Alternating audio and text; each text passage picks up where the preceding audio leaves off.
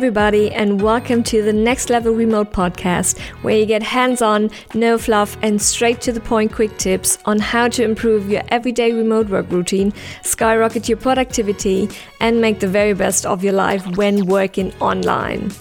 I am your host, Denise May, remote professional of 10 years and founder of the blog Digital Nomad Soul where I help other aspiring remote professionals and digital nomads on their path to a location independent life.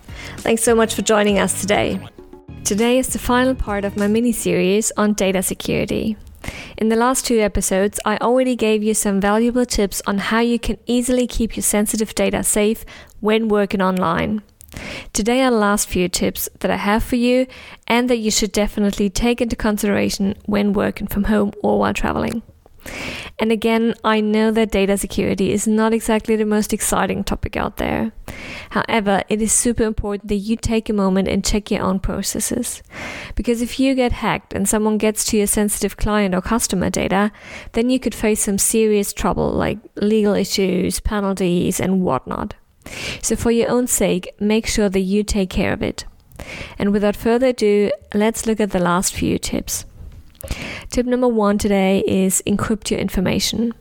Now, if you send out emails with confidential information, make sure that you encrypt these emails. This can be personal data or access details or important attachments. The same goes for documents and files that contain confidential information.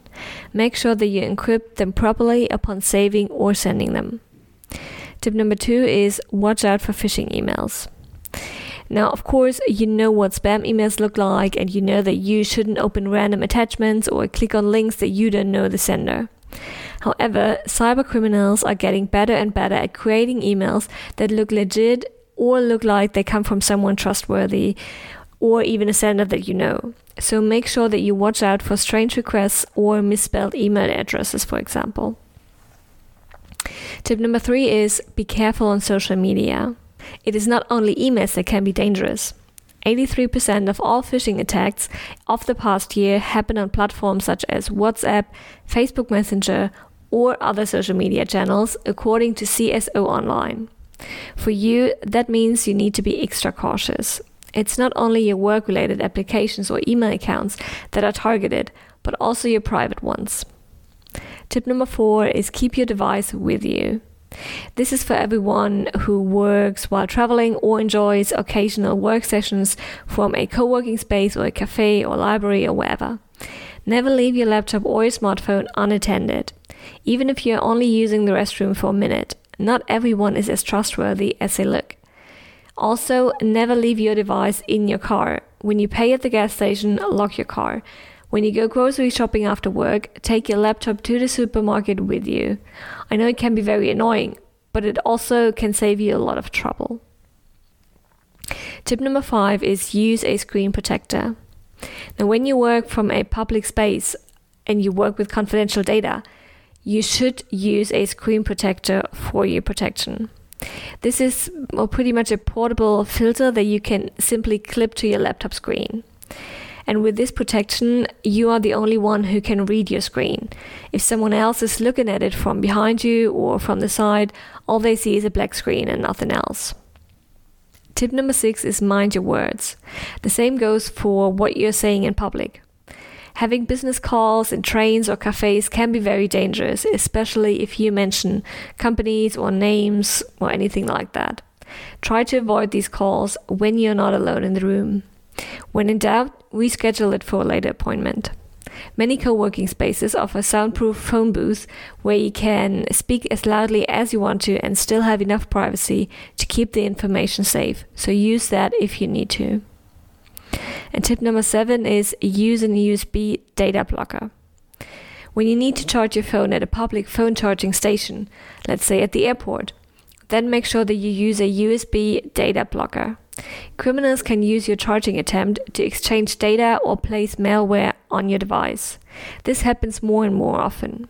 But if you're using a USB data blocker, your phone or your tablet is protected. Alright, that's it for today. Let's quickly summarize these tips.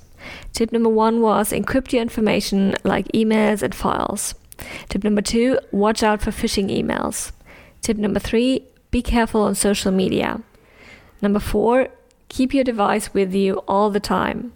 Tip number five, use a screen protector when working on your laptop in public. Tip number six, mind your words when talking about customers or clients in public. And tip number seven, use a USB data blocker when charging your phone or tablet at a public phone charging station. That's it. Those were 18 easy to implement tips on data security when working online. If you have missed it, make sure to check out my last two episodes to hear all of them.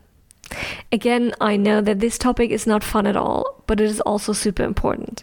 So do yourself a favor and take the time to implement these tips now so you're always protected and never have to worry about your data getting stolen. I hope you've liked today's episode and found value in this quick tip. If so, I would very much appreciate if you could leave a review on your podcast platform and share it with your family or friends if you think that they'd find it helpful too. If you don't want to miss the next episode, make sure to subscribe to the Next Level Remote podcast. As always, I put all of the products, services, and websites that I've recommended in the show notes of this episode. Here you can also find tons of other information on remote work and the digital nomad lifestyle if you want to read more about it. Thanks so much again for listening, and I wish you a wonderful day and speak to you next time.